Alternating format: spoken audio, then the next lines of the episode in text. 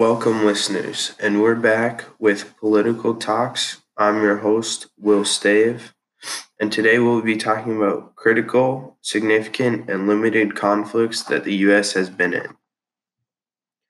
A critical conflict that the U.S. has been in is the Afghanistan War. There's a civil war going on right now in Afghanistan. There are about a total of 31,000 NATO and U.S. troops still in Afghanistan today. The U.S. has spent about $19 billion in foreign aid. How the U.S. got involved was after the attacks of 9 11, the U.S. wanted the Taliban to hang over, hand over Osama bin Laden, and they wouldn't.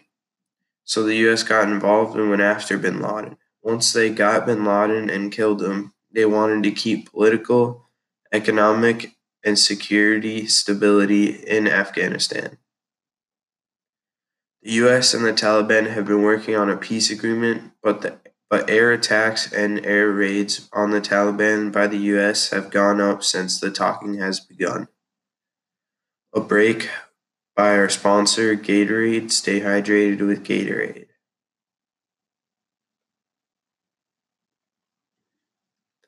A significant conflict that the U.S. has been in is criminal violence in Mexico.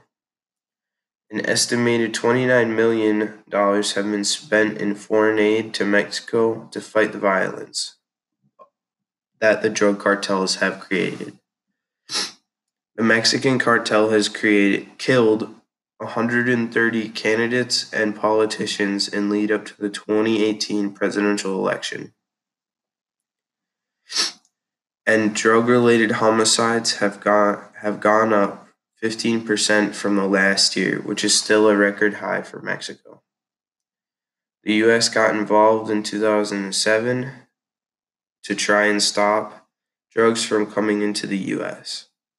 The DEA says the Mexican cartels are the greatest drug related threat by supplying meth, heroin, and marijuana into the US.